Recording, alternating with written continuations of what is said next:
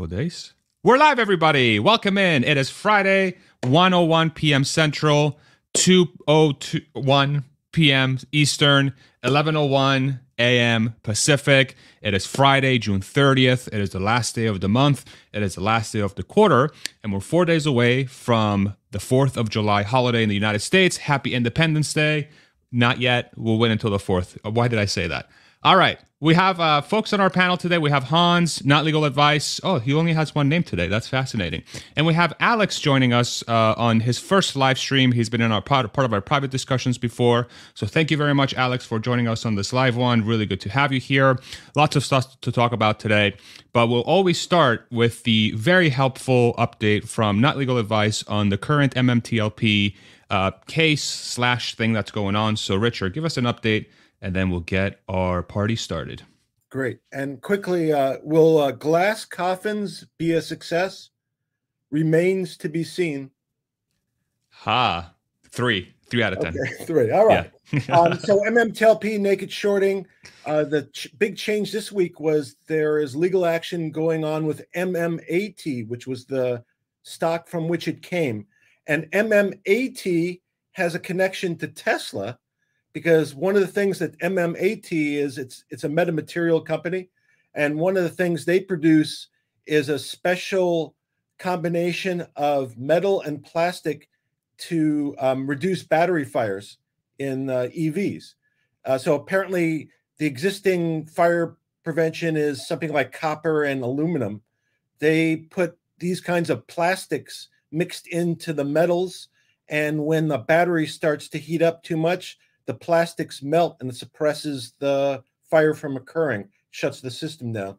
Um, so they actually may be a Tesla uh, supplier, and they are being naked shorted also. And beyond that, I always talk about really the damage to the community. There's a company called Sorrento Therapeutics. A judge has made a finding naked shortings. That means like somebody's buying stock that doesn't exist and is diluting everybody else and hurting the valuation of the company. I looked through the history of the company. Sorrento Therapeutics is a pharmaceutical company. They made a cancer drug for breast cancer. It happened twice. Some company, a pharma, and we were talking about Robert F. Kennedy Jr. and Big Pharma. Some pharmaceutical company bought their drug and basically killed the drug. They just set it aside because they had an existing drug that was in the same category and they didn't want the competition.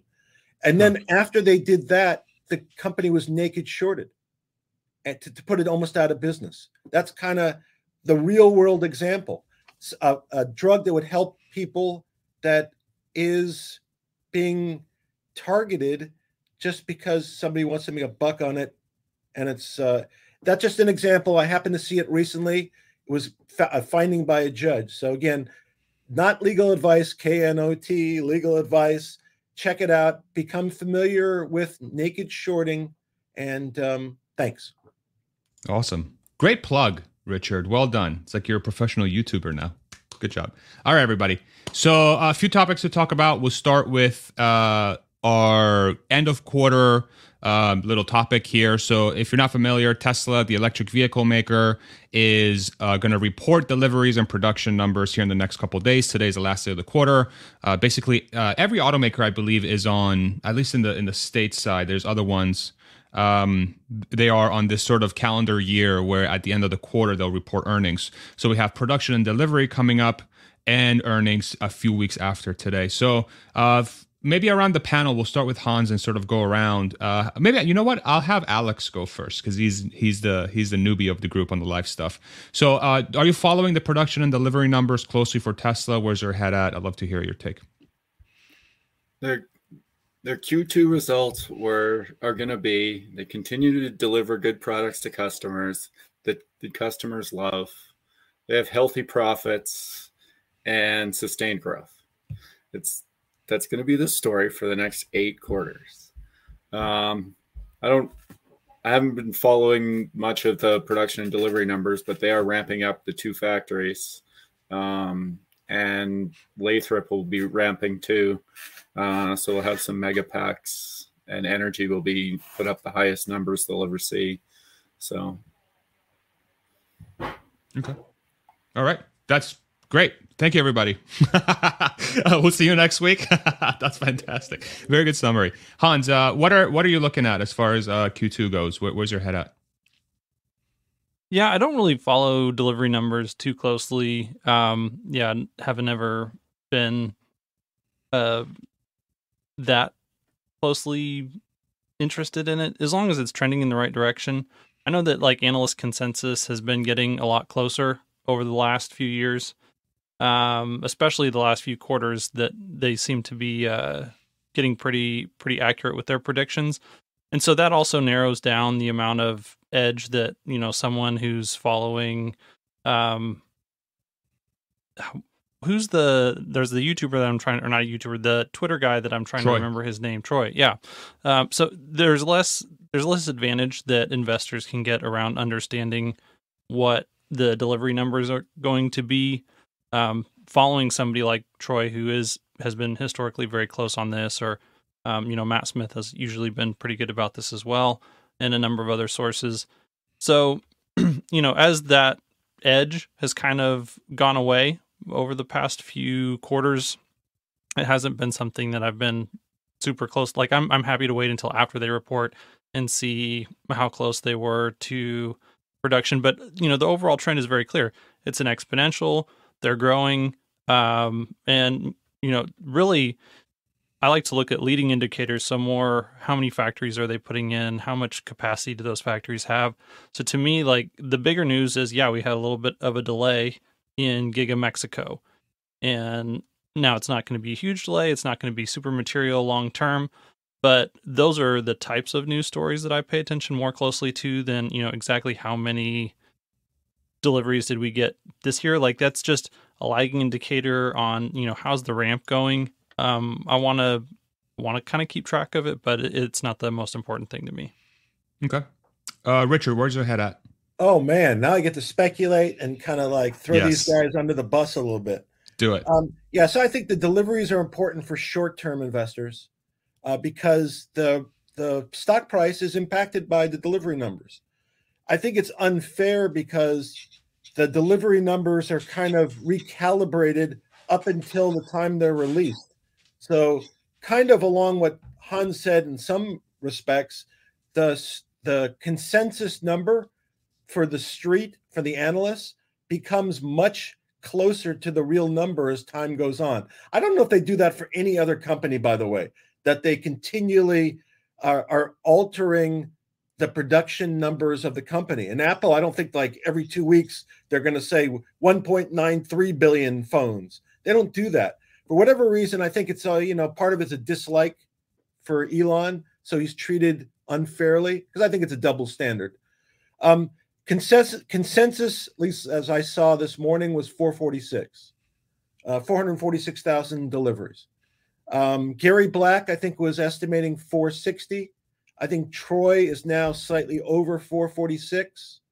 Um, I'm at 457, 539. That's the uh, Hoffman uh, standard.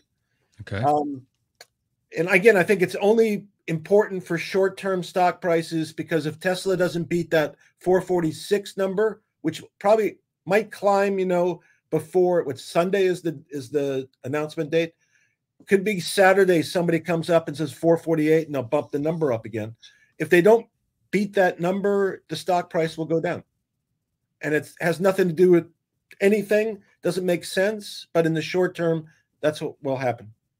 Um, in China, by the way, they report every month, so you get a ongoing uh, report. And I guess it sounds like one, it's going to be record production and deliveries in China this uh, quarter, and f- and I could see it also in the other Chinese com- uh, EVs that produce numbers that this month will be a good a good month for them also. Okay. Very good. Yeah, for me, I mean, I I I agree with the overall sentiment of you know the the quarterly reports are going to be they, it's it's short term as long as Tesla's on the on the exponential curve and they are riding that up as they ramp production is a is a positive for the stock. I think what's very interesting to me though for this quarter specifically is that the the delivery number will dictate how the the margin story is going to play out for the for the next few years. And I do think from that perspective, there is a little bit of long term implications to this quarter because in in Q1 we uh, we had a situation where the delivery number and the the price decreases that they had, they didn't deliver enough product and produce enough product, let's say, to uh, to uh, offset the impact of the reduced pricing by reducing the cost from a scale perspective, let's call it. One of the levers they had potentially was to get a little bit more scale going so they can reduce their overall cost per unit. So, and in Q2, if uh, some of the projections are correct, so I, I posted uh, Gary Black's uh, tw- uh, tweet uh, producer wife when you get a chance. I have producer wife back today, by the way. Thank goodness. Thank you, producer wife, for the incredible uh, help you've you've done for the last couple weeks with the family being here and everything. So this is a tweet from Gary Black. Two Q deliveries estimated is 450 plus. Facts at 445 with 2Q China deliveries expected at 150K, which is a 9% growth quarter over quarter in what is the world's most competitive EV market. A second quarter plus 9% quarter over quarter global number of 460,000 isn't out of the question. So, uh, like Richard said, Gary's uh, is insinuating here that there could be a situation where 460 is in play. What's interesting about the 460 number is that if you look at the f- uh, first quarter number of what was it, 423, I believe it was, it, that's a pretty significant uh, increase quarter over quarter. Uh, and, and that should help margins quite a bit. The other variable as well is with full self driving becoming a, a, bigger part of the story.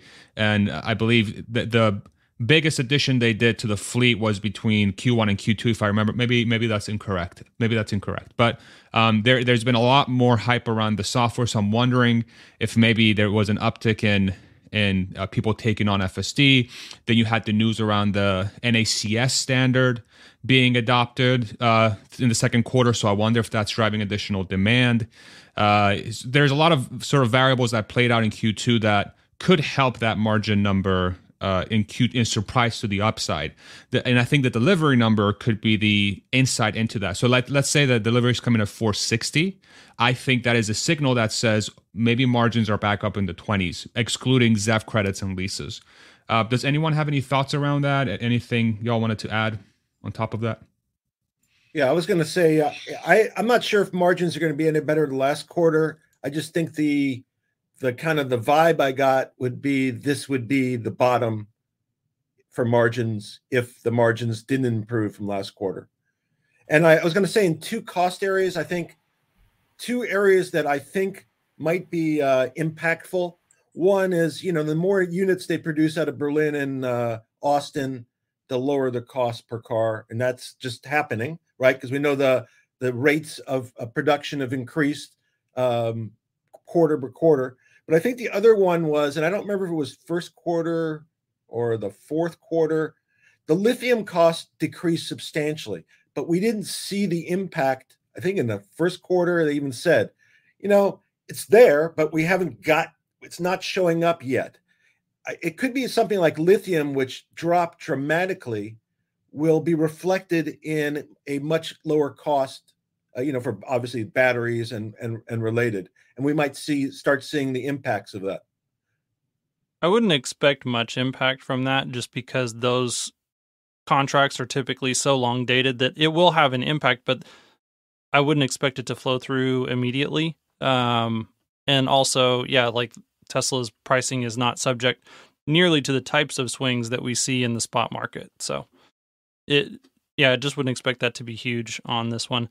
But I did want to go back to, you know, the fact that China is having such a breakout quarter again this year is a great sign. And I think that one of the things that I like about watching China is I think that China is hopefully a good indicator of how Giga Mexico will go. I think that a lot of the technology that they have figured out there in Giga Shanghai is the prototype for what's going to go into uh, to Giga Mexico. We'll also see that with the Cybertruck ramp. Um, you know, I think there's some unbox process manufacturing methods going into the Cybertruck. Uh, less so the Model Y there. I think the really I think the Model Y line in um, Shanghai is probably you know on par with the Model Y lines in Berlin and Austin. and obviously they are much higher, you know, at a much higher ramp just because they've been there a lot longer. Their supply base is built out there. They've got their battery sourcing really, really refined there in China. So, you know, that's what I'm hoping to see um, from from Giga Mexico as well. And uh, I think that you know people need to pay attention to how Giga Shanghai continues to ramp. You know, over the next year, two years, because you know when it was initially put in uh, what was the the rated capacity? I think it was like 500000 units or something. That's correct. And so now they're up in the 1.2 um, and so you know if we see other factories that are continuing to surpass their initial nameplate production numbers at those types of levels it significantly reduces the number of factories that Tesla needs to have installed in order to reach their 20 million by 2030 goals. Uh, which you know I, I'm not entirely sold that they'll make it to 20 million in 2030, but I think they'll they'll get a long way towards that. Alex, I saw you came off mute a little earlier. Did you have something to add? One of the numbers that always gets dragged uh, on Tesla is their uh, the difference between production and deliveries. So if we see um, if we see the number go up ten percent um, from Q1, will we see that that gap also rise by the same uh, amount? And how much will people start reading into that? But a lot of um, a lot of the European cars are you'd expect to be come out of uh, um, Berlin rather than rather than China, and we see the numbers going up in China.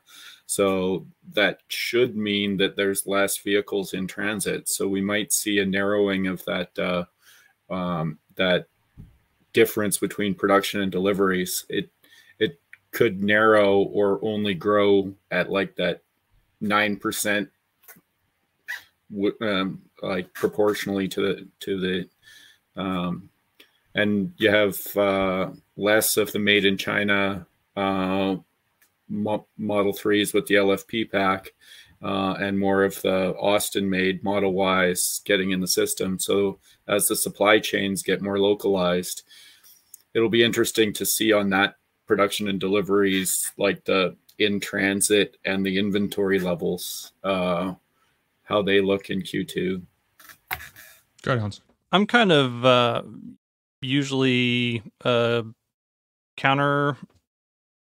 I have a counter position on this. Just it would surprise me if you know people keep expecting that delta to shrink because they oh you know they're finally getting ahead of the curve. They've got enough inventory. It should actually you know production delivery should get close because they've been so far apart in the past quarters. And I think they're actually going to continue to grow further and further apart.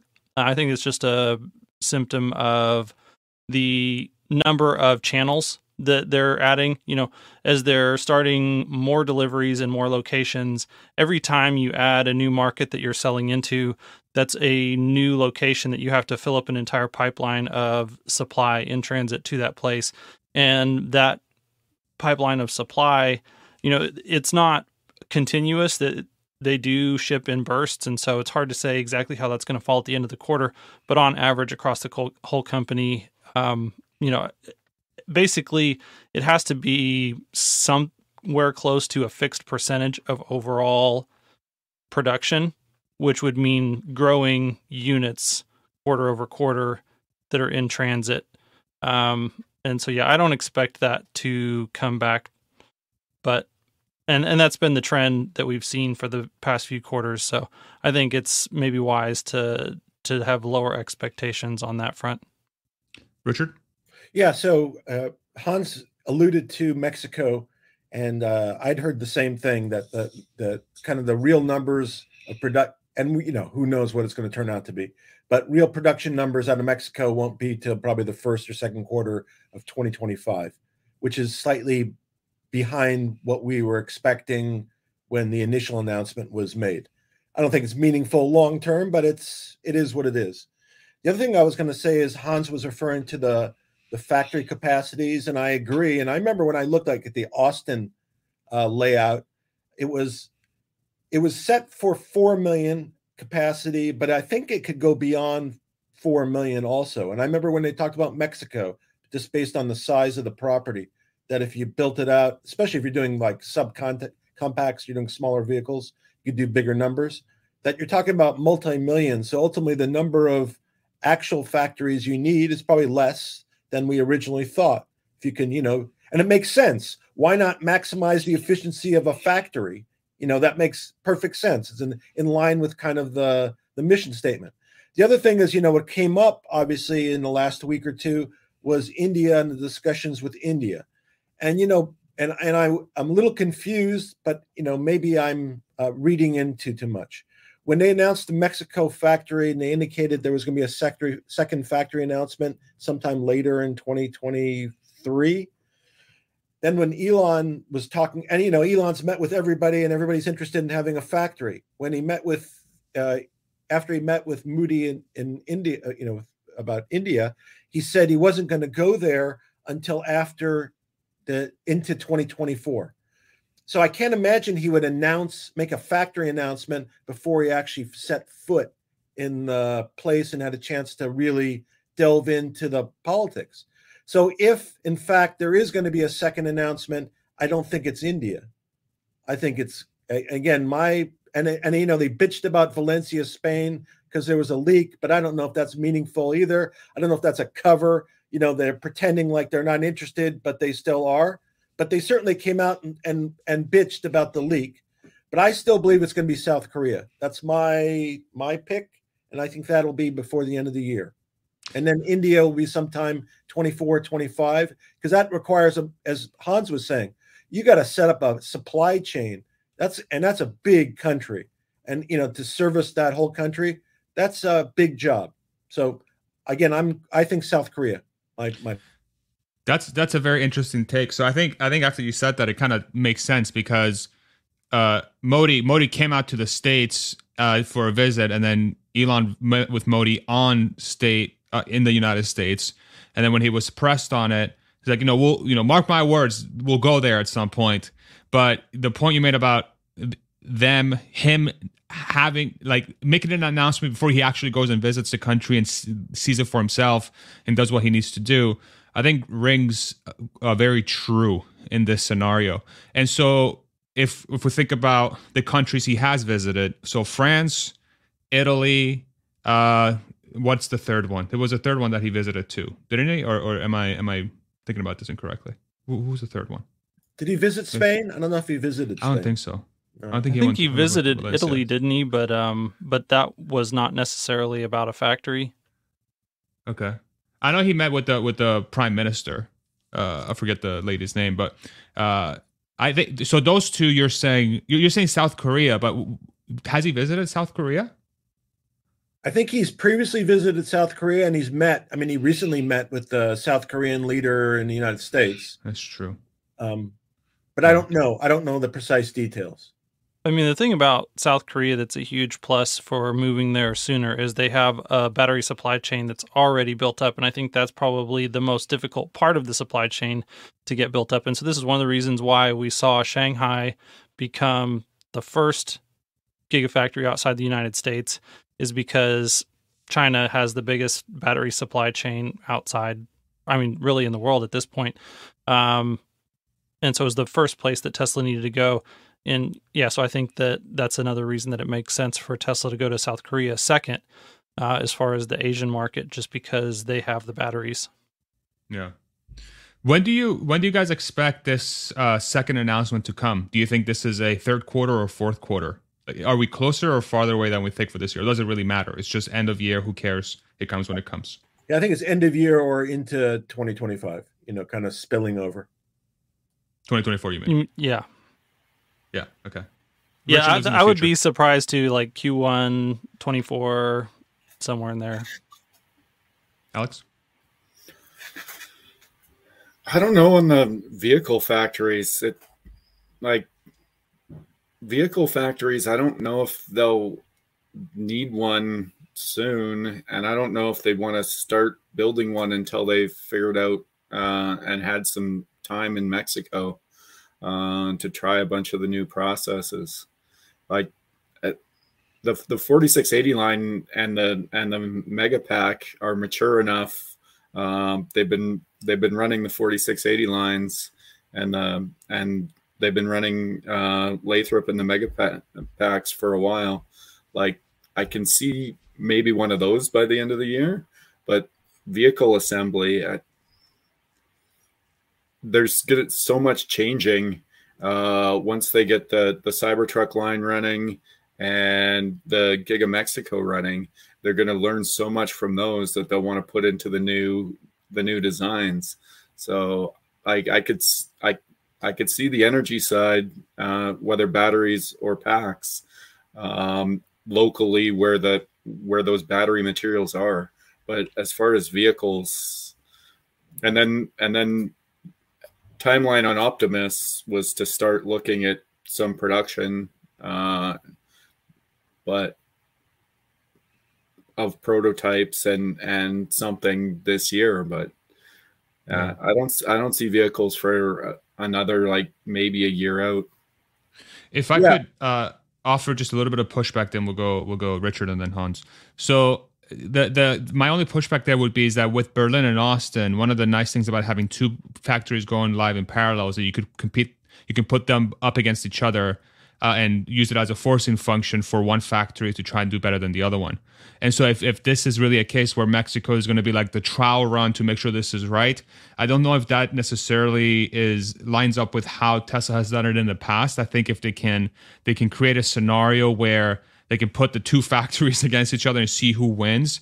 I feel like that could create a better uh, scenario for them to really optimize those lines because I think having it's a brand new process. So if you have two factories doing it i think you'll you'll have a better chance of finding the gaps quicker than if you do it once then you do it again then you do it again. I feel like having as many of them as in parallel as possible is good. It might delay it might delay how quickly you get running but i feel like you get to the end result quicker that way but uh, i could be wrong uh, uh, richard hans and then alex if you want to yeah i was going to say is that perhaps also i was thinking that uh, the next factory is trailing Mexico anyway. Because Mexico, theoretically, even though there's nothing in the ground, they should be farther along in the process because they're in permitting, whatever.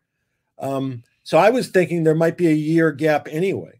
That and that year gap would be a sufficient time that Tesla could monitor what happens in Mexico or wherever, and could decide what changes it would like to make in processes. Maybe after Mexico runs six months, they can like examine it, make their own changes, and maybe that delays the opening of South Korea of the South Korea factory to make those changes. But I would I wouldn't be surprised if they had a, a, a look a look see just because I don't think they can do it time wise anyway. Hans and then Alex. Yeah, I think back to the 4680 ramp aspirations that Elon had, and the hope was that we would have Model Y rolling out with 4680 structural packs like as the Model Y was ramping up. And, you know, we really just did not see that. And so I wonder if the unbox process will present similar challenges. Yes, it's like it's a lot of new manufacturing technology. Um, there are a lot of kinks to be worked out. And remember, you know, production is hard. So when you're trying to run all these processes in parallel and they have to operate at extremely high cycle rates and they all have to be coordinated together perfectly in order for the whole factory not to get held up by a few single points of failure that are going wrong, you know, downstream somewhere. That's tough. Um, and so I could definitely see the case that, you know, Richard is making on wanting to delay behind Mexico. The question will be how much do they learn uh, from Cybertruck at Austin first going into that. And we, it does seem like they're in good shape there. And, but I, with that said, you know, I don't think that Elon is the type to be conservative enough to say, yeah, let's wait and see how it goes in Mexico and then we'll make decisions for what's after that. I think he's gonna be like, no, dude, like, let's go. Balls to the wall. We need to grow. and we're going to go ahead and you know whatever happens is whatever happens and we're going to deal with it because it's critical to the mission that we be able to produce as many cars as possible as soon as possible um, and so uh, yeah i do think we will see that other factory announcement in the not too distant future i do think that it will probably come up shortly behind giga mexico and um, that yeah we'll probably see some competition and potentially, you know, another one about six months after that. So, yeah, Alex. Yeah, it makes sense that they wouldn't that they would try and and have the two competing parallel um, parallel development because we've seen that a lot. I just, yeah, I, it, I feel it'd be China or Europe because that's where the um, the markets for the that smaller vehicle would um, would materialize. Yeah.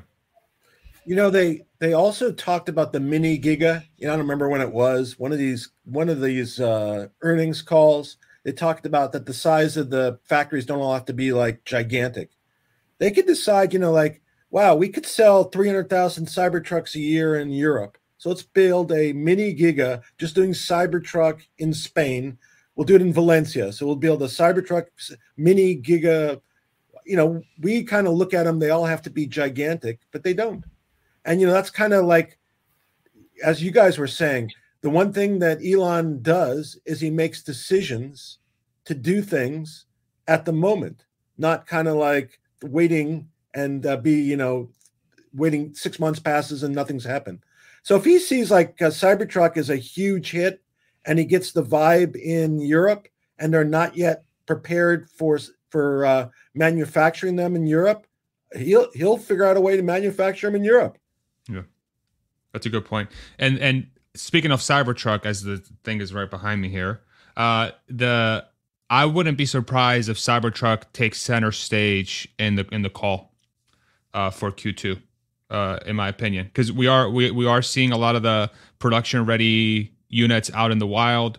We're seeing, uh, you know, Hans drove the thing up at the at the Petersen Museum, right? I think he he brought it up, and then there was a ton of up close footage of that thing, and it boy, it looked pretty production ready. I mean, there's some some some kinks here and there, but it's it, the interior outside of like a couple trim pieces was ready to go. Uh, the exterior seemed ready to go outside of a couple panel, uh, panel alignment issues. All the cameras were in. Yeah, the little details were were being worked on and sort of honed in. So I, I don't know. I feel like that's. Uh, I wouldn't be surprised if about say 10 to 15 minutes of that call plus is focused on the Cybertruck production and how that's going. Because that's really the you think about the end of the year, that's everything everyone's going to talk about about Tesla is the Cybertruck and how it's going and what are the margins going to look like and how many units can you sell in 2024 and what's your max production rate, so on and so forth. Um, do you guys agree? Do you guys disagree? I think he's going to announce the release the release event. Ooh. So we're going to say we're going to be you know August 19th we're going to do our release event in Austin for the Cybertruck. I'm, I don't know if that's, that's your that date? date, but sometime in that quarter. You said it. It's your date. I know, August 19th. Okay. August 19th. Sorry, I didn't mean to interrupt you. What else? That's it? Yeah. Okay. I think that that is the, you know, definitely we'll hear more about it on the call. Hopefully we hear quite a bit about it. And, you know, that's obviously going to be huge for the company to finally get this product rolling off the line into the hands of customers just like most people have said, not expecting huge volumes this year, but um, very excited to see first deliveries. And then, you know, I've been thinking through the numbers on Cybertruck, and I know that I'm anticipating that it's going to be a, a more difficult rollout. And they've said at first that they're shooting for 250,000 units but then potentially going up to 375. My prediction is that they will sell over a half million units in 2027, and it will in 2027 be the best selling pickup truck in the world.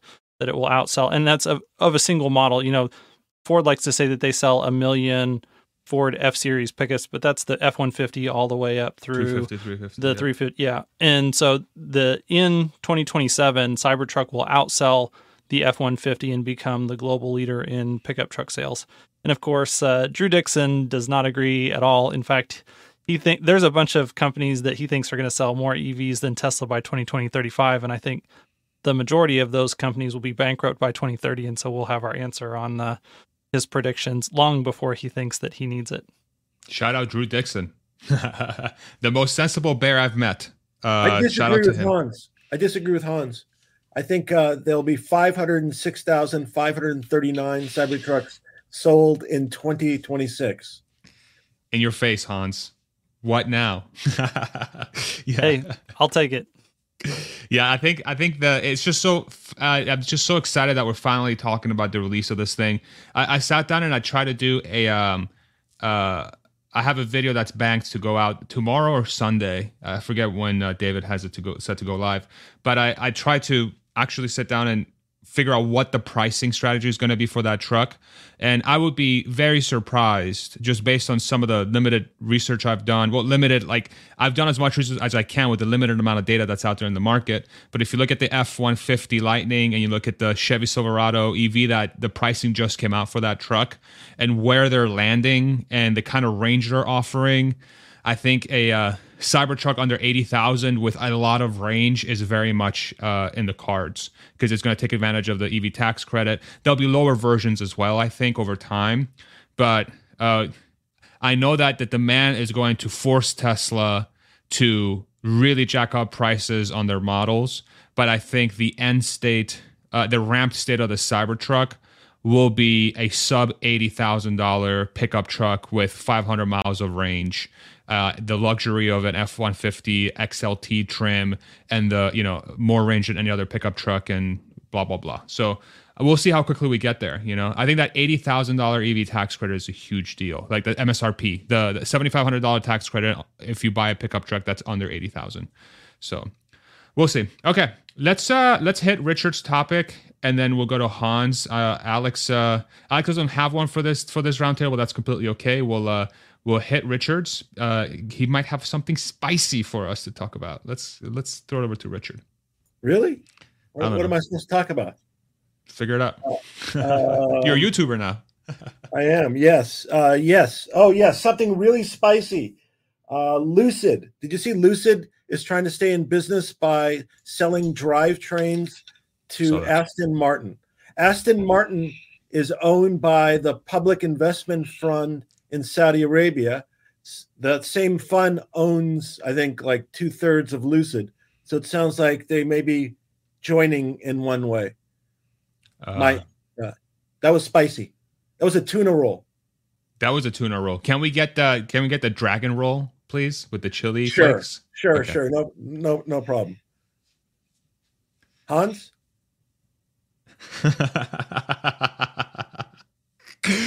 Go ahead, Hans. We'll hit we'll hit yours, and then we'll see if Richard has a.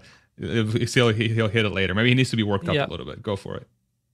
Yeah. So I was really excited to see the Tesla AI Twitter handle put out that thread a few weeks back, and I've just been thinking about this and trying to dig back through Dojo uh, Tesla videos, and um, especially there was a really great conversation that uh, Gali actually hosted on Hyperchange with Naveen Rao, uh, Dylan Patel, and then for those who are OG ARC followers, James Wang uh, participated in that conversation as well.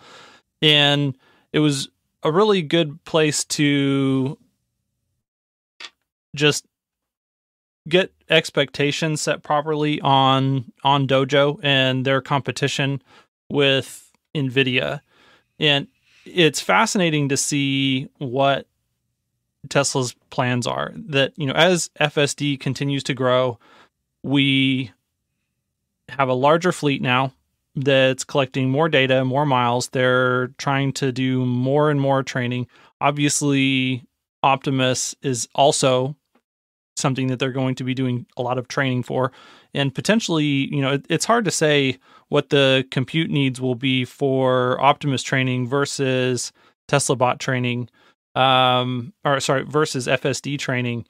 But you know, 100 exaflops is huge amount of compute, and if you kind of do the math there, they're assuming that in 2024, a 33 ish exaflop total amount of compute will be top five in the world, and that you know within what is that six eight eight months from there that they'll be at 100 exaflops. I mean that's ridiculous so, amount of compute.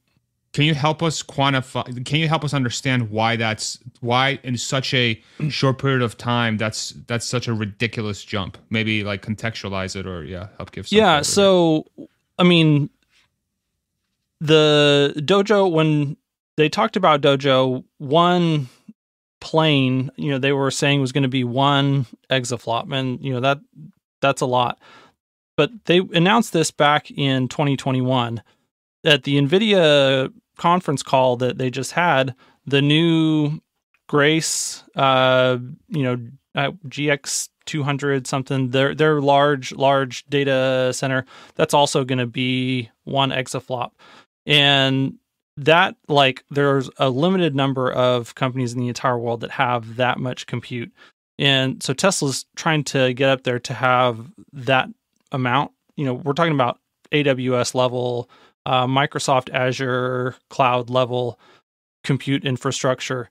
And so they have if they're trying to develop that much compute that means they're trying to solve really really hard problems and the the thing that I wanted to bring up from the graph is just how steep that ramp is. There's no way that they can buy that many because in the graph here they don't say that this is just dojo only. And so it leaves a little bit of room for interpretation on okay, so how much Nvidia compute are they going to be buying versus how much dojo compute are they going to be producing? There's no way that they'll be able to buy essentially uh what would that be? 60 some odd of those large nvidia exapods um in 10 months. Like nvidia is not going to supply like this stuff is unobtainium. Everybody wants it. Everyone's willing to pay a premium for it and so that means that that has to be eh, you know at least half of that, if not more than half of that, is going to be Dojo, which also means that the software that they have written internally to be able to actually use large clusters of dojo supercomputers all together in a seamless way. Because you've got you know when you're trying to train a large neural net model it's way bigger than will fit on any single computer any single gpu i mean you're talking about a data center's worth of compute chugging away on a problem.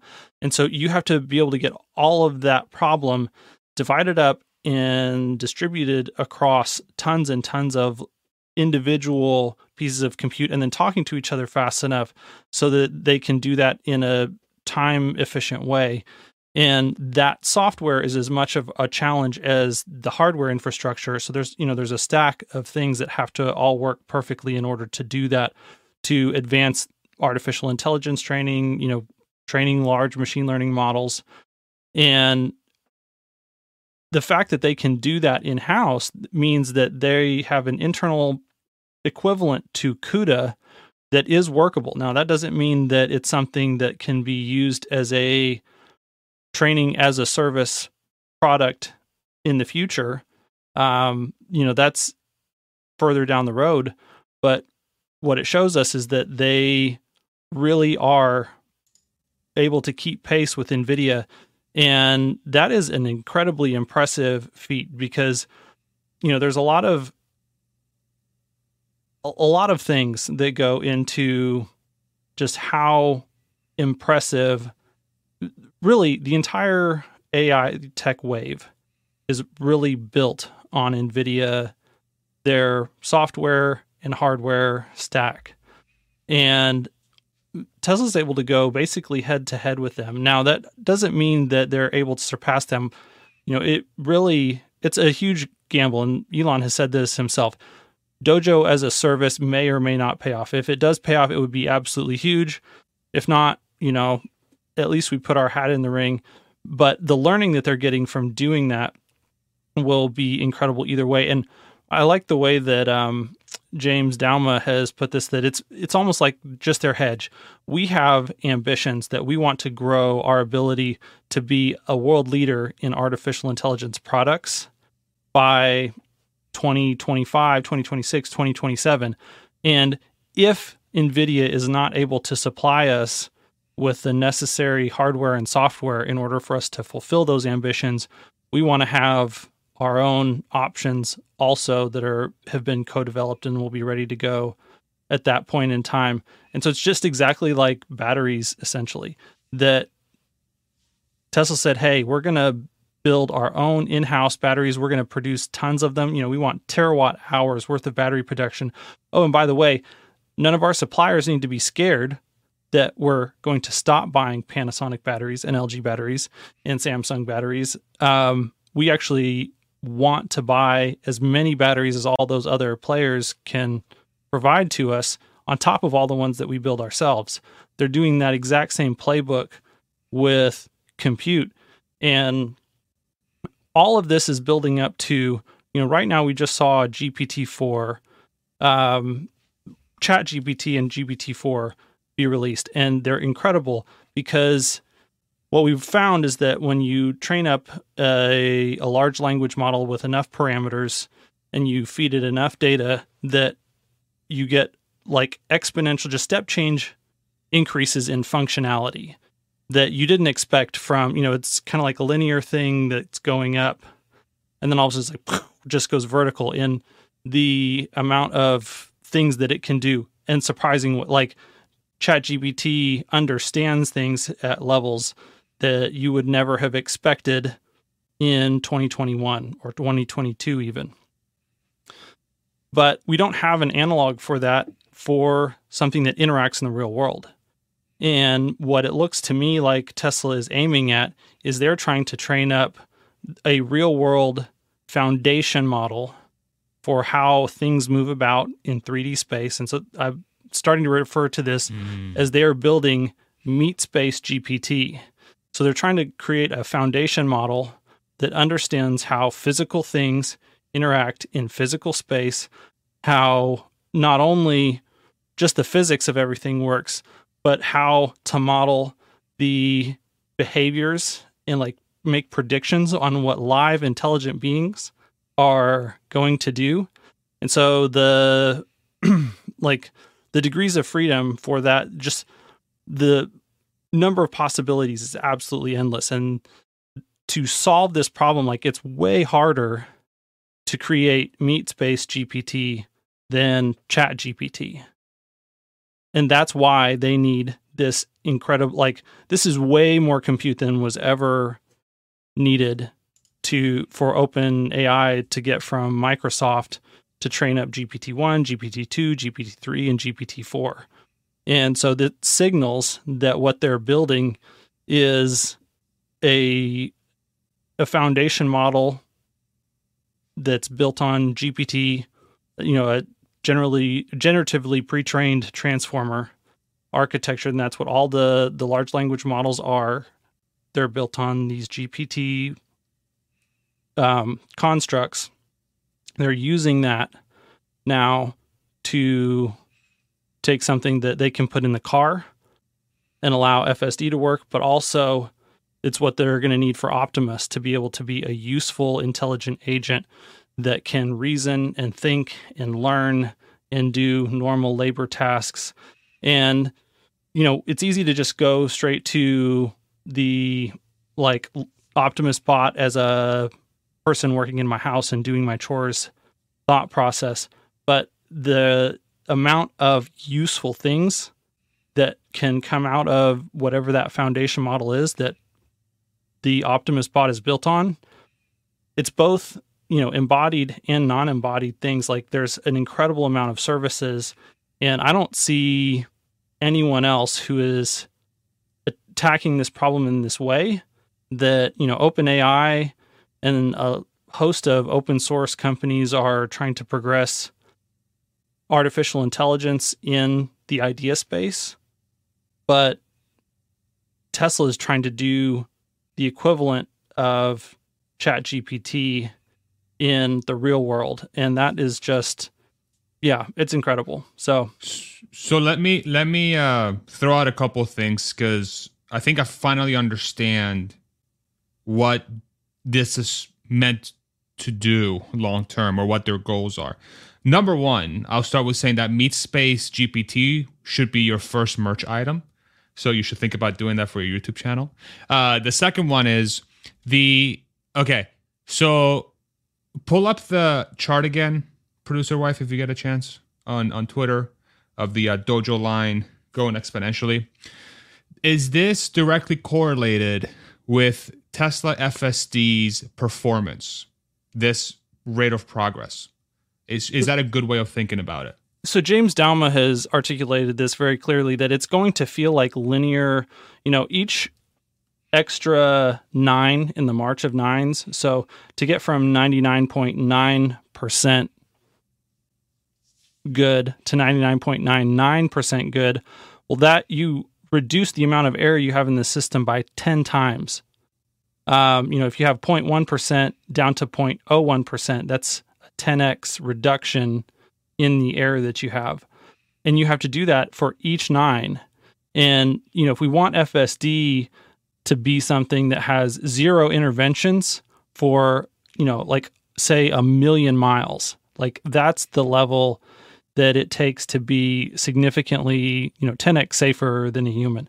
Like we're still a long way from that at this point in time. And so in order to keep getting a you know adding one nine of performance to the safety of FSD every, say, year or six months or three months, you have to have an exponential increase in the capability of the system. Got Otherwise, it. it would take exponentially longer. So then you instead of you know this time it takes a month, next time it takes two months, next time it takes four months, next time it takes eight months. If we want the the progress to continue to come at a linear pace that we feel the, the technology yeah the compute has to drive up exponentially. Got it. So going from 99% accuracy or 99.9% reliability to 99.99% reliability might take 5 exaflops uh, but to get from 99.9999 to 99.99999 or mm-hmm. you know one more you need 100 exaflops and if you want that if you want that to happen within the same four month span uh, of of getting there so even though the the change is going to be basically we're not going to perceive it because it's so small that that tiny little thing is so important to get this thing uh, basically proved out for regulators and the mm-hmm. public that uh, unless you do 100 exaflops or whatever that number number is, it's not going to be done in a reasonable amount of time. Yeah. That, yeah. There there's a couple different things that are all exponential and so you it's not only the hardware that has to be rising at an exponential rate um, because our knowledge about how these transformers work is also growing.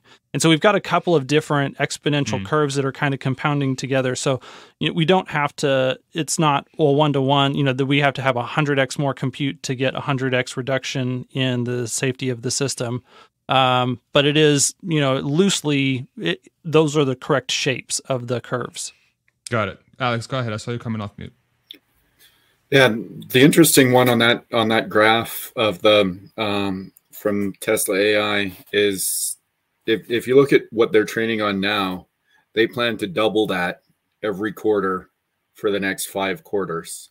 So if you look at they're starting at about 10,000 or wherever they are now, and you look at next quarter and it's like double, and the quarter after that is double again, and the quarter after that is double again, and the quarter after that is double again. So they're looking over the next five quarters to double their compute every quarter 100% rate of growth not like the 50% rate of growth that they're that they're trying to do on the on 150% per year.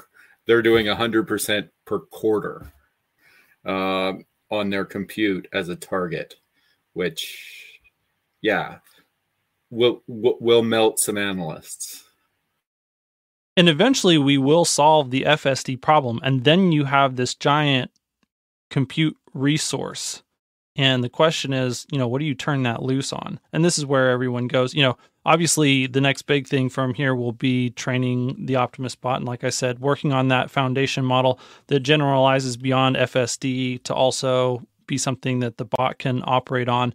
Um, but then you you do get the idea that potentially this is a training as a service platform that can be used. Um, it, it would require a dramatic culture shift for Tesla to think of themselves as a software as a service company and be willing to provide that ability to external customers that meets external customers needs and demands um, especially when you know nvidia is also developing their platform at an exponential rate and the benefit that nvidia has going for it is they have an entire community of developers around it just like you know the ios app store developer community is a huge part of the success of the Apple ecosystem.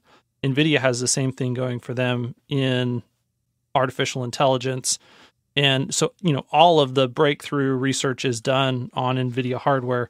Um, so it remains to be seen whether Tesla can offer something that is useful to the entire community in that way, even if, you know, the hardware is potentially capable of that.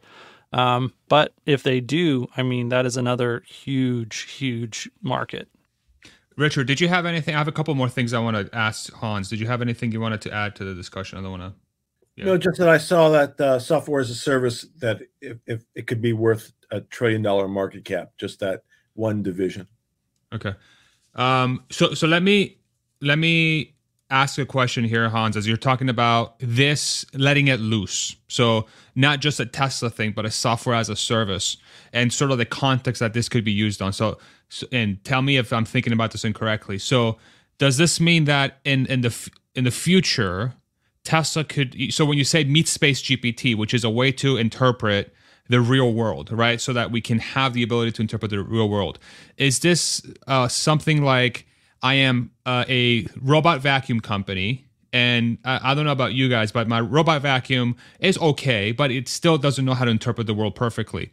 Does this mean that robot vacuum from 2030 or or excavating machinery company from 2030 or 2035 can go to Tesla and be like, hey, I would love to use your uh, Meat Space GPT framework to bolt on my I don't know, camera system and control system so my robot vacuum or my excavator can can actually see what's going on and then we'll layer on our okay, do this with this, do that with that, right? Is that how is that a proper way of thinking about this? Yeah, that's exactly what I'm thinking about because, okay. you know, right now we have these open source LLMs and people are taking that foundation model and then they're doing specific types of ways to basically constrain the output of that to work in a certain context. And so what we're going to see here in the next 5 years is, you know, there's going to be lawyer GPT and doctor GPT and all these things that are incredible. Sorry, Richard.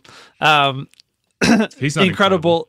At uh, being able to provide, serv- you know, value added services to people that mimic or even potentially surpass what humans can provide in certain areas. Um, that that same type of foundation model, you know, once there is a good physics model understanding of the world and a good model to to actually predict behavior of intelligent, you know, agents in in your area, that that is something that you can build on top of for all types of specific narrow use cases that can fulfill you know a vertical.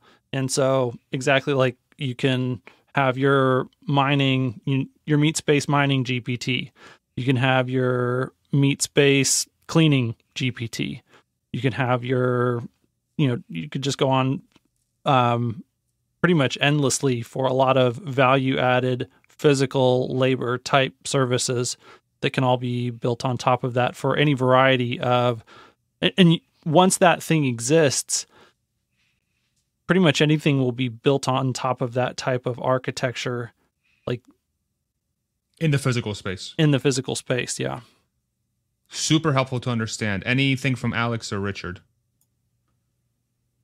Uh, yeah, I was just going to say, and it goes with the model of uh, the supercharger, starting to sell everything and and make a get a royalty and get a piece of everything. Why not get a piece of everything? You know, that's the best way to accumulate uh, wealth. That's a really a really great point that you made, Richard, because you know one of the things that Elon has talked about in the past is, hey, we're willing to open source our stuff uh, but what we don't want is we don't want to devote our internal Tesla engineering resources to meet your needs. So if you want it, you've got to figure out how to incorporate it into your products yourself. And this is one of the things you know, other people were unable to wrap their heads around the products or use find a way to incorporate them into their products in a way with zero support. It's like, you know, how do you use an API that has no documentation? It's essentially the same exact thing. So, in order for Tesla to offer NACS to all these competitors, they actually have like there is a team now that exists inside of Tesla that their job is to serve external customers and make sure that both from a hardware and a software standpoint that Tesla's stuff is going to play nicely with the Ford app, the GM app, and EA's um, system and all these different things. and so that means, yeah, uh, that now this is, you know, it signals the beginning of a culture shift inside of Tesla to not only serve consumers, but to also be business to business sales and service. And that is what eventually will turn into selling FSD as a service. Um, and then potentially beyond that, selling other value added artificial intelligence, whether it's meat space GPT or other things. Like there's going to be things that get developed in Tesla, you know, the most innovative, fastest moving company in the world at the forefront of developing the most significant technology that the world has ever seen, you know, they're going to be bringing novel products into existence that create tremendous value in the marketplace. And now we see that there's also this business unit inside of them that their entire existence is predicated on serving other businesses in you know transferring that value from inside of Tesla to other people. And this is something that also, you know, is incredibly important from a regulatory standpoint for Tesla because as they get bigger and they, you know, not only become the biggest company in the world but like significantly the biggest company in the world, potentially bigger than entire nations, you know, CHOAM large, that if they are not sharing their wealth and their knowledge with pretty much everyone around them in a way that everyone loves and feels really good about, then the antitrust pressure against them from the entire world will be ridiculous. So, you know, looking far into the future, this is incredibly important for the stability of society as well. Hans, where can people find you on YouTube? Uh, they can find me at Hans C. Nelson, and uh, we have long form discussions about uh, primarily Tesla, uh, but tech and AI. Um, had some great conversations. I think the the best video that I have so far is a, a conversation with James Douma and Scott Walter from a few weeks back that uh, had really positive responses to. Awesome. Alex, go ahead. Well, I was going to comment like once you've solved like the meat space GPT, like if you look at uh, design and simulation, everything you, you do designing a new product and that interacts with the world, you can you can simulate now. So prototypes get that much easier and then you uh, just look at the entertainment industry and all of the video content and gaming content. If you have a digital twin um, in MeatSpace GPT, your entire entertainment industry is their costs come down so far. It, you get a whole chat GPT moment on that. Wow. Um, and yeah. Could it could it almost be like analogous to the perfect physics engine for a video game? Is that a good yeah. way of thinking about it? But but you can tweak the physics too. Mm. So and not just physics, but the the graphics as well.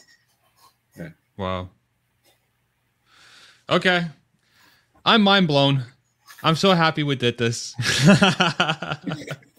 and there's no value in that at all. No, nothing. Go ahead, Richard. It's just a car yeah. company. Yes, just just uh, I, I, appreciate Hans's uh, reference to his channel. Mine and the description of yes. what he does. What he does. Mine is botched videos about nonsense. So if you're interested in that, come to my channel.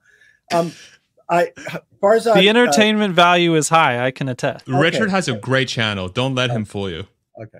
Uh, one thing I wanted to that I forgot when you tried to cue me in and I was a moron, didn't understand what you were saying. I had made a, I thought the stuff about Ross. I don't want to pronounce. I'm not going to give uh, announce Ross Gerber's name, uh, but some guy named RG, and was talking about an, another guy named Do, and they did a some kind of thing where they tested FSD in Santa Barbara.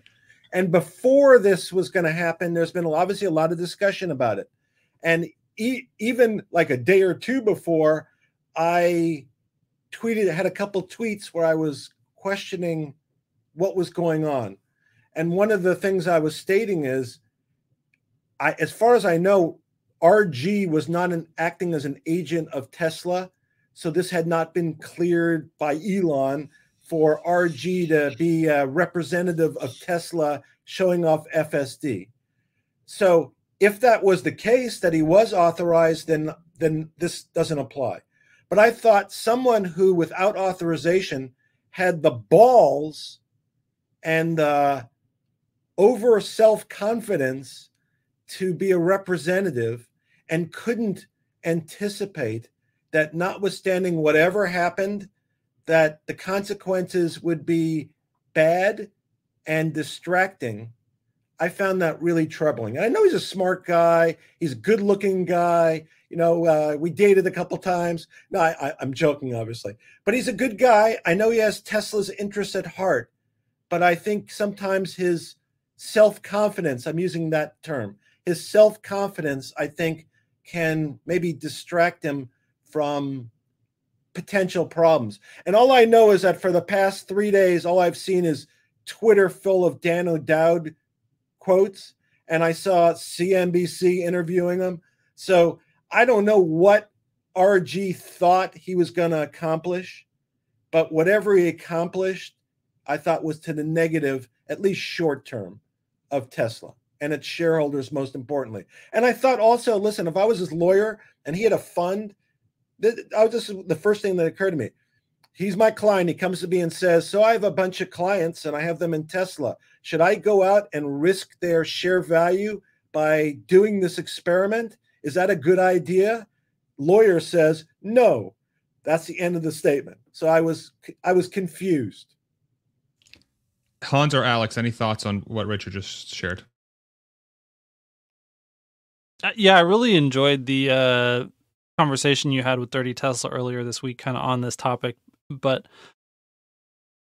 I agree that, you know, I think Ross had his like how this was going to go in his mind was one way and how it went in reality was another way and he doesn't realize that reality didn't match up with his intentions yet and he's upset that people are calling him out on the fact that it didn't turn out the way that he thought it was going to but ultimately it's all just noise. It's not going to like in a year from now no one is going to remember this or talk about this. It's going to last a news cycle, and that's going to be it. And the technology will do what the technology will do. Um, and I still love the fact that, just like Elon said, Dan O'Dowd is essentially an unpaid intern on FSD's QA team. And so he can spend all the money that he wants helping Tesla to identify corner cases that potentially they didn't know about um, and and bringing a lot of attention to the fact that hey, wait a second, this car really can drive itself pretty well, like better than my Blues Clues. Yeah. What did you guys see that space that Alexandra Merz hosted yesterday? And uh, Dan O'Dowd was in there for two and a half hours. I don't know if you guys saw that, but I think that's a that's an example of the so that space almost. I don't know if it had to happen, but it definitely I feel like needed to happen in some way after what happened because of just the amount of attention Dan was able to bring onto himself because of uh, Ross's willingness to engage him. Uh, it did, I think, it did br- bring up a few points that are interesting to talk about within that context, and sort of highlighting just how how advanced Tesla's system is versus anyone else's, which is why it's so bad. I think that's that's like Dan's viewpoint is like it's too good for what it does. That's why it's terrible.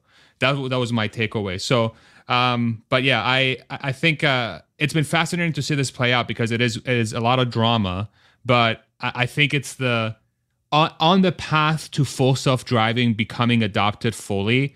This is only going to get worse, is my uh, opinion. Uh, yeah, for for me, you know the the way I see it, it's an unforced error.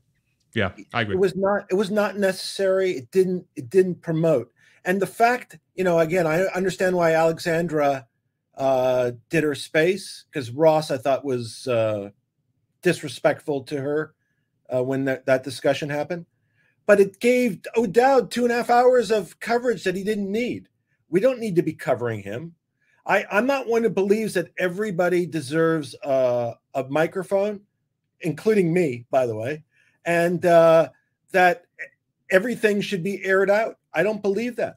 So, uh, so when I and I don't think he's, you know, this is my opinion. I saw he bitched about accuracy of complaints about what he said, and I see, and and maybe he's right, but all I see is when he writes his the way he writes, I think are it's inaccurate and ambiguous too.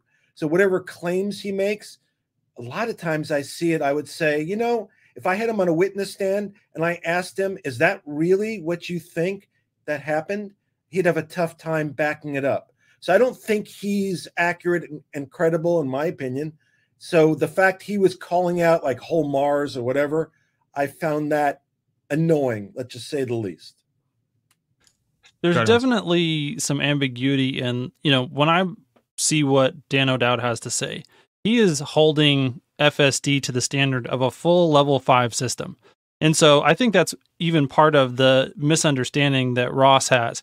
Is Ross is like, oh my God, this is the best level two system that anybody has in the world. And Dan is like, this is the shittiest level five system I've ever seen in my life, and people are going to die if you don't have someone in the driver's seat. Well, it's like, yeah, it's not there yet. That's not the point of this system.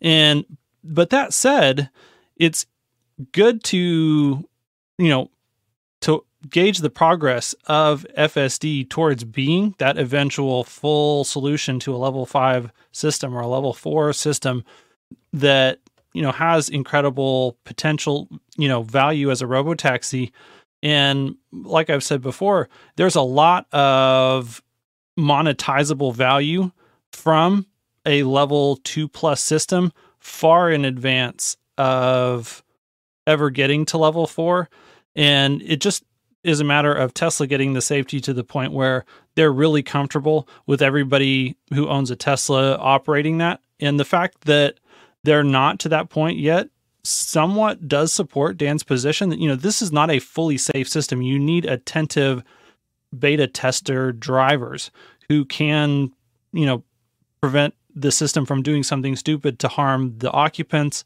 and the public while the system is being developed. And that's the stage that we're in.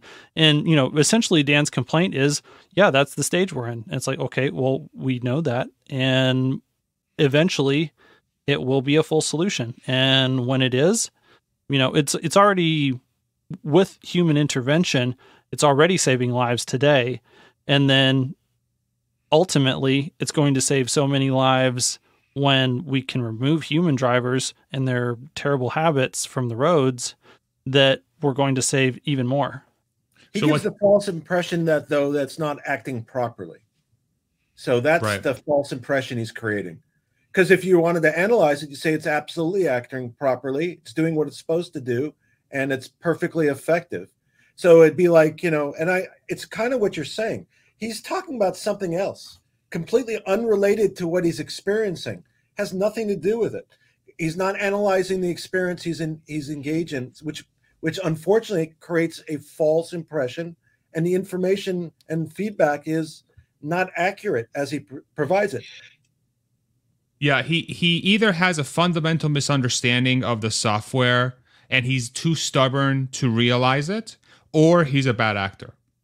I mean that those are really the only two options I see with him, unfortunately. And this is not to disparage his care. It yeah. also goes with you know his his he, he contests the fact that he has a conflict of interest, mm-hmm. that yeah. his software somehow is different than the system that Tesla has. Okay, I agree, but you're somehow somehow you're competing in some in some reign and you definitely have a conflict you're in, in business he is like jumps on people when they make that comparison and i think it's a accurate comparison. Well if tesla is successful with its full self-driving and they are able to license it it would run on tesla os which would render green hills obsolete. It's that simple right? So that that's the conflict of interest you know? Um go ahead hans. I was going to say that you know, outside of the Tesla space, though, I do understand why people have that expo- expectation of more level five type performance. Most people who don't understand FSD or what it is or what Tesla's doing think level five. When they hear full self driving, when they hear autopilot, they're dumb. They don't know what Elon means. They don't have any context. This is what they think. And, uh, you know, I think that's the the bar that Dan is trying to hold them to, even though, you know, it's a loosely implied bar based on the language of the eventual system that they're building, but that's not the expectation of the system today, which is why it's called beta. Um, and and yeah, we'll see how long it takes us to get to version 12 and we can drop the beta. You know, I think that's a much more realistic even, you know, even though Tesla will not define it as a level 4 or level 5 system, if you call it full self driving and you drop the beta, I think more people are going to expect that type of performance from the system.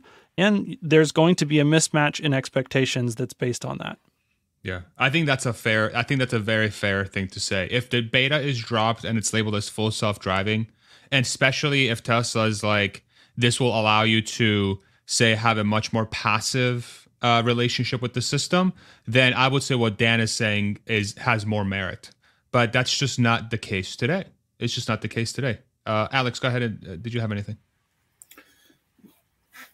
I, I, I don't see, to get to the meat space GPT, like you need you need the training data, and the only way to the only you need that feedback loop. So the the way to get there is to go through the process which they're going through, and the safety of the uh, the the passengers and the pedestrians is uh, it's a consideration uh, when you're when you have all these brand new systems with all of their bugs and uh, and whatnot. So there is an argument for it, but um,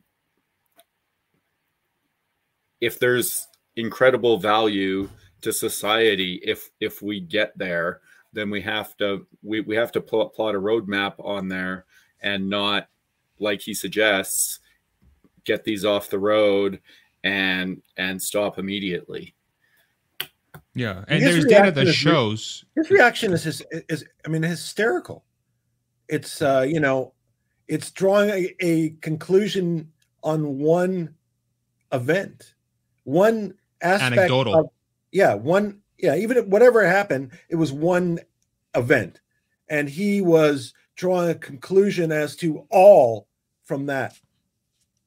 Yeah, yeah, uh, yeah. And, and when there's data that shows that the system is actually safer than the average human, like there is data that has been stamped by NHTSA the National Highway Traffic Safety Administration, which who would have thunk in this scenario, they are really the ally here to Tesla being able to run this system uh, globally, which to me feels like, okay, like this is actually a great thing, right? It's, um, yeah, it's just fascinating times. But all right, let's do some Q&A uh, before we wrap up the, the live stream. Real quick, we, we were gone for last week. We're back this week. However, our private discussions will be moving to a different day. So we're just going to have today as our community stream. However, if you would like to join our Discord to be part of this roundtable, as well as, as well as our private dis- uh, discussions for members only, consider joining by subscribing right below this video. If not, that's okay too. We'd love to have you here as well in the comment section and just watching us hang out. So We have a poll that we ran earlier in the live stream, which we're going to show the results of here once producer wife has a chance. And will deliveries for Tesla be above or below 460,000 for the second quarter? 66% say above, 33% say below. Interesting. And it adds up to 99%. So again, YouTube, where the hell is that last percent going, y'all? Can you not do math? Do you just hate decimals that much? I guess they do. So they thank you all very much. Use round down. Round down, I guess so. At least round it up. Uh, poll complete 700, or just round based on the you know the thing. Poll completed 794 uh, votes. Thank you all so much for voting. And now we're going to enter our Q and A section of the stream. Uh, there's instructions on how to post your question in the comment section below. By the way, can I just add one thing? Please. The reason why we had that discussion, that was the reason why Ross shouldn't have done it. Agreed. We wouldn't have had that discussion. That was the, the whole point. Yeah, agreed. But but on the flip side though, I still feel like it's interesting that this sort of investing community or this world is willing to engage that conversation, which I think I think is a positive towards the fact that we aren't necessarily just entirely dismissive of these things that we're willing to have discourse around them if there is uh if there is some sort of like okay there might be something there let's talk about it. I think that's a positive. I don't think that's necessarily bad. But i agree with you that why are we even talking about it? We already know this.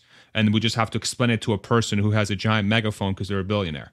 Like okay well i guess that's just let's use it as a as a time to test our retest our thesis over and over again. And i don't know. But i agree with you. I agree with you. So Okay, let's do Q&A. We'll go for about 10 to 15 minutes and we'll hit as many as we can. The first question is from P Herm. My question to you guys, what year do you think Tesla will hit 10 million vehicles produced in one year? Uh, let's go with a lot of thinking faces. I like it. Let's go with uh, let's do Alex, then Richard, then Hans. And then me.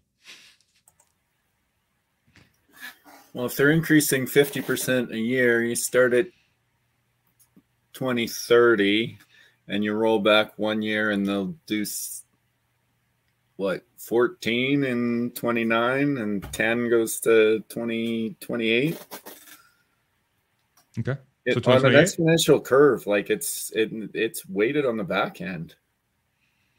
Yeah. Okay. 2028 richard? Yeah so was that your was that your answer alex? Sorry well, it it goes to the like the the doubling experiment. When you have a petri dish full of uh, and you start with one bacteria and they double every minute and it's full at minute 60 how many are there at minute 59 it's only half full right? Mm-hmm. so when you go 20 working back at a 50% year on year growth rate um, if you think they're going to hit that at 2030, then like it's only 2028 that you're up to. I think you're even under uh, 10 mil in 2028. That's my answer, by the way. 2028. Richard. Yeah, so I'm going to look at it slightly different. I'm looking at a run rate of 10 million. So that's about 820,000 a month. And according to my calculations, that brings us, yeah, I've, I've done the calculations already. August 19th, 2027. Oh, okay. August 19th is your number. I love it. Hans? Yeah, I actually replied to P. Herm on this already. I think 2028 as well, even but I, I actually don't think the supply chain will scale to the full 20 million by 2030. So I think we'll start to kind of knee back down on the growth rate there. And uh, so even though we'll hit 10 million roughly in 28 that in 2030 will maybe be 16 17 okay. Very good. Thank you p. Herm. Next question. Bradley thank you so much for the $20 super chat. My goodness you're so generous. Deliveries will be 469420 bradley if you're right i will add a zero to that and uh, donate that uh, amount to the charity of your choice. How about that? 469 420 Hold me Did accountable. You mean at a zero to 469, 420? Is that what you Yeah. Meant? I'm going to okay. donate four million six hundred and ninety-four thousand dollars, Richard. Wow, how generous a guy you are! Sorry, producer wife. All right, next question. and it's a nineteen dollar one, by the way. I'm j- joking around. Jesus. I will donate 200 bucks though. Uh, Pettery Coast uh, Costa question: What is the next Tesla product? Not M3 or anything we will we know like HVAC. Guess. Uh. So an un an unannounced Tesla. I mean, the van, right? Or does that count as we already know something about it? Yeah, that's hard to say. I mean, obviously, Gen 3 platform is the next major product announcement. Um, and and I do personally expect with the unbox process that you'll be able to see multiple different sizes and form factors of cars that are kind of built around. They'll have the same front and rear gigacasting, um, and then they'll be you know different lengths, different heights, but um, yeah, and, and different battery packs that are kind of the skateboard. But that said, you know, I, I think that's that would be my answer on this one, um, just because it's a little bit different than what we know as the community. Yeah. Who wants to take this one? I, this one's tough for me to answer. I don't know. With, with the ramp up of Dojo that we're seeing, I would say it would be something in the entertainment space, whether it be a, a, a Tesla video game or uh, a movie or something. Um, because that's going to happen real fast. Okay, that's a quite outside the box, Richard. I, I took this as it can't be an existing product, so I'm going to do like it's going to be an electronic golf club. So, what? Newly designed golf courses will be much longer, and your electronic golf club will let you hit the ball much farther. Wow, that's great. That, yeah. That's yeah. I can't wait for that product. For that. Big market. Yeah, a lot a lot of golfers in California, that's for sure. Next question, please. And Stefan Bettard. Question: Energy expectations for Q2. Ooh, uh, I actually have a number. I was playing with my um, thing, my uh, spreadsheet. I have the correct today. answer. I have the correct answer. The correct answer is yes. oh man, I thank God I didn't say what I was going to say. Uh, let's see. This is why is this like going off a cliff so quickly right now? Uh, I'm guessing uh, eight one point eight billion dollars uh, for revenue, and for margin, I have it at twelve point four percent. That's my expectation. And Richard's answer is yes. Anybody have any other any, any other expectations for energy? No. It's tough to quantify. Uh, they're going to hit a 40 gigawatt hour run rate in Q2, and margins will be 50%. Shout out uh, to JP Sartre and Zero. Yeah. Yeah, those guys definitely had it right. Alex? I don't have any specific numbers. Um, were their margins positive in Q1? Oh, yeah. I, mean, I don't even remember yeah. for energy. 11%. Yeah. Yeah. Yep. Okay. So n- no number, I guess. You don't no. have to give me one if you don't have one. That's fine. Okay. Let's do the next one. And Steven. Question: As we get closer to full self-driving becoming completely self-driving with human intervention, do you expect us to see an exponential amount of false claims coming through from competitors? Um, I think that the Dan O'Dowd type of noise is sort of like um it's unique because it's it's it seems so misguided where it is now but if there are any occurrences in the future where there is a, f- a failing in the system when the full self-driving software is out in the wild and however unlikely it might be it actually does end up causing a casualty that's going to be an overhang for a while. And i i would be surprised if that never happens because um you know th- th- there is a always a statistical chance that bad things happen. So i think under through that lens i would if you're somebody who's tracking the story closely and you're thinking about 10 to 20 years in the future it would be wise to prepare for a situation like that to arise how do you how do you think guys think about that that with tesla's customer base growing the way it is they're both both the product customers and the stock owners because um, Tesla is growing in both of those spaces. There's going to get more the Tesla community is going to grow substantially bigger uh, than it has been. And as it grows, like a lot more of the FUD, um, just isn't as valuable, right? Because you know more about the products. Um, unless unless it's a customer that has had that experience personally, like I don't I don't know what what competitors would get, especially as the their competitors are becoming partners. I I and if Tesla's committed to uh, moving in with some advertising to try and fight this, um, I don't I don't see the competitors trying to uh, trying to uh, spread the to spread it. If they're working together and the Tesla community is growing, like I, I don't see the value of trying to tear it down. Richard or Hans? Yeah, I, I think that they will distinguish their product from Tesla's, and that might be uh, somewhat ambiguous and not clear.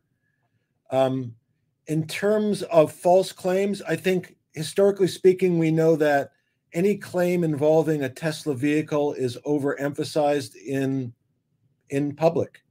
It gets targeted and it's reflected um, much more than it really has value. So if it's one car, it looks like all Teslas. That's kind of how it's reflected. So I would continue to expect that to happen. And I kind of disagree somewhat with Alex because even after Ford decided, you know, Ford looks like it's partnering with Tesla. Whatever Tesla does and Ford can buy to install, that's kind of what looks like they're going to do. But it didn't take Farley very long to criticize Cybertruck. Even that was after that. So I still think they have their own company's interests at heart. And to the extent they can place Tesla in a worse light, so it impacts their sales and maybe improves the other OEM sales, I think they'll still do it. Hans? Yeah, I don't really have anything to add. I think those are well articulated. Okay, let's do a couple more. Next question. And yes. Uh Ethelund. Question. I hope I said that right. If Mexico gets delayed, does that not open uh, for Chinese vendors succeeding scale in more markets, which would mean an overall lower TAM for Tesla? Um, so you mean like so? I guess the the the question implies if Mexico is late, does that mean ch- the Chinese automakers are going to come in and steal market away from Tesla? I don't think so because the TAM is so large. Uh, anybody anybody who's making an EV wins. Uh, it doesn't matter who you are. How do you guys think about that? There's there's no penetration of Chinese EVs in the United States at this point in time. So if Mexico gets delayed till 2025, there's still not going to be a great penetration of Chinese uh, uh, OEMs by that time. And I know that since the last time we spoke, BYD apparently pushed back their plans to enter into the United States uh, on the you know passenger vehicle side. I know they're on the commercial vehicle side, and they've been for quite some time. But so I don't see it. I I don't. I think um, no, I just don't see it. Any other thoughts?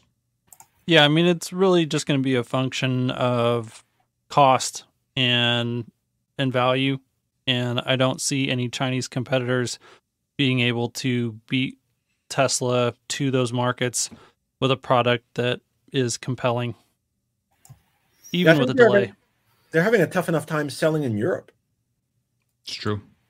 I don't. I don't think the delay. Um, oh, I don't think the delay is um, substantial or, or, or meaningful because even if you do have lower cost EVs come in, um, it I, I don't think it sets the market because Tesla will come in with a competitive product at a competitive price point, um, and be able to compete uh, uh, profitably uh, with anybody in, in any market. And if if others get get in and prep the market because of delays, then it just um, it just makes makes the transition faster. So, yeah. All right, let's do one more final question. Producer wife, Per Johan. Thank you so much, Per Johan, a consistent member of the community. and he supports the channel. That's why he's got the little badge next to his name. Thank you, Per Johan. Question Could a box with cameras with FSD in it, worn on the chest of a blind person, help the person navigate when walking around? Um, Hans, uh, can you, any way you can answer this one?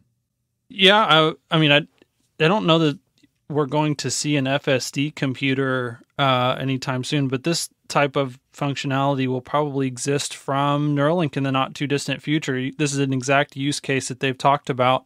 Um, so I think first they're going to tackle people who have been paralyzed at various points, um, but they've they've also talked about blindness being another thing down the road. If they need uh, like there can be sensors that are attached to that, but I don't know that you actually need the FSD camera. I mean, sorry, the FSD computer as part of that. I think it is just sensors and then the the Neuralink chip. Because um, your brain is a neural net at that point, right? Yeah. Hmm. Go ahead. Yeah, just like the Optimus. I mean, if you have uh, if if you have your your cameras and your FSD computer, then you get your whole occupancy space and your prediction of all of the actors in the scene. Um, so the the only problem with a uh, with a blind person is the interface. How do you convey that information to your um, to your actor, right? Like, do you have a t- touch sensors or do you have a Neuralink or audio cues or, or, or whatever it is? Um, but you have all of all of the information, and and then you're just wor- worried about the interface, which yeah, is so, solvable. So I'm legally blind in my right eye, so I don't see unless I close my left eye, and then I have twenty four thousand vision in my right eye, which is not really good if you're a pilot. Um, but I, if I close my left eye, I have some information that comes in light, but if but there are people don't see anything. So I don't know if those people, besides the and I was thinking Neuralink too, by the way, when Hans mentioned it. I don't know. Besides that, I don't need, know if you actually need some type of camera to interact to be able to actually see the image. Because for me, I wouldn't, because I could see some information out of one eye. But I don't know people who don't receive any information. If even if you circumvent that, you still need something that acts like a camera. Yeah. If you had, if you had somebody in a wheelchair, that wheelchair could take them around on on FSD, um, and it would see all the other actors um, and be able to travel through the world. But if you have to interface with the brain to make yeah. legs walk and stuff. It's well, a, but what I'm thinking is, is like if if you're a human being and so you were blind from the second you were born, right? If if it's a very unfortunate situation, but then we figure out I like how, how to make the person see, period, with either Neuralink to like a synthetic eye or something. Theoretically, evolution has taught our brain, or our brain has developed the ability to use the signal from our eyes to interpret what the 3D world looks like. Meet like our brain is literally meat space GPT. So there wouldn't need to be a compute thing in the middle. It's just like you, give me added, give me the signal. You, you, added the synthetic eye. So to me that's the camera. It's just a camera, but it doesn't need like yeah. FSD in it. You know what I'm yeah, saying? No, I, I understand, but I'm saying is that I'm saying does there need to be some camera element somewhere? Oh yeah, for sure. Um, 100%. if you did add that later in life, you know your your brain would have hijacked all the neurons that your vision center has, and it would have used those things for something else. So if you developed, you know, if if, they, if you were given the sensory input at 30 years old or whatever, you're you would literally have to learn to see like a baby, and it would be a weird fucking experience. Yeah, wow. I was I had I was born the way I am, and that's the reason I'm so handsome to make up for the lack of uh, the right eye vision. Well, you heard of your here first. If you want to get more handsome, go legally blind in one eye. Hans, not legal advice. Alex, thank you all so much for joining me today on today's community forum. Hans, you can find on Hans C. Nelson on YouTube and at Hans C. Nelson on Twitter. Not legal advice slash Richard slash Bob slash Borghand slash uh, you can find him at Not Legal Advice on YouTube and at Raw Raw 999 on Twitter. And Alex needs to start a YouTube channel so we can plug it on the community forum, all right? Or something so we can plug it, okay? Thank you, everybody. Thank you, uh, everyone in the comment section, always keeping the conversation super respectful. Love you guys so much. Appreciate your support. We just broke 100,000 followers on Twitter, too, overnight. So that's like insane. So thank you all so much for your support. Uh, mods, thank you so much for keeping the conversation respectful and clean as always. Super appreciate every single one of you appreciate the panelists. And that, last but not least, after not having her for a few live streams, producer wife, my God, my my stress levels were so low for this one. I really appreciate you. I didn't realize how big of an asset she was until uh, she went away for a few days and came back. So thank you so much, baby. Appreciate you. Uh, thank you for supporting this weird thing that I continue to do. All right, guys, we'll see you next week. Uh, private member forum will start next week on a separate day. More information on that soon and we'll see you on the next one. Take it easy, everybody. Bye bye.